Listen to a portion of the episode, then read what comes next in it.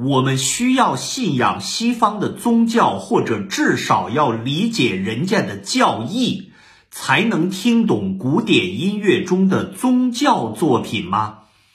这是很多乐友长存的疑惑。的确，宗教音乐是西方古典音乐中的重要部分，种类多，数量大。每次看到有人说只有信了教才能理解圣母颂、众赞歌、安魂曲、弥撒曲等等。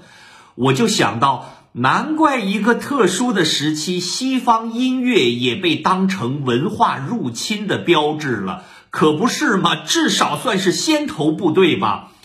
听音乐原来如同买冰箱，要先读懂一本厚厚的说明书啊！请允许我专门针对宗教音乐怼几句。中国绝大多数唯物论者或者不可知论者还好说，毕竟我们算是未传之地化外之民。那其他宗教的信徒呢？东方的佛教、道教、印度教，西方的穆斯林、摩尼、巴哈伊，因为信仰的冲突，是不是在理解力上就更不可救药了呢？指挥大师祖宾梅达是信仰佐罗阿斯坦的，就是仙教，就是查拉图斯特拉如是说里面那个圣人创的古老信仰。当时南斯拉夫内战，祖宾梅达大师指挥萨拉热窝交响乐团为难民筹款，演出的是莫扎特的安魂曲。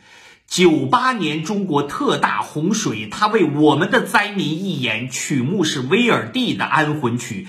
一个仙教徒演奏天主教音乐为唯物主义国家募捐，想没想过这是一件多么奇妙而美好的事？我还可以更较真儿啊！你信了同一个宗教，但不同的教派又怎么算呢？巴赫音乐中百分之七十以上都是宗教题材，因为他是虔诚的路德宗信徒。马丁·路德一五一七年贴九十五条论纲，就是和天主教会翻脸呢。当时势不两立，现在平和了很多，但双方的神学教义仍有本质冲突。那全球十三亿天主教徒能听巴赫吗？英国圣公会和加尔文教派的信徒呢？是否都要叛教改宗，只为听懂巴赫呢？音乐和宗教的基础都是同理心。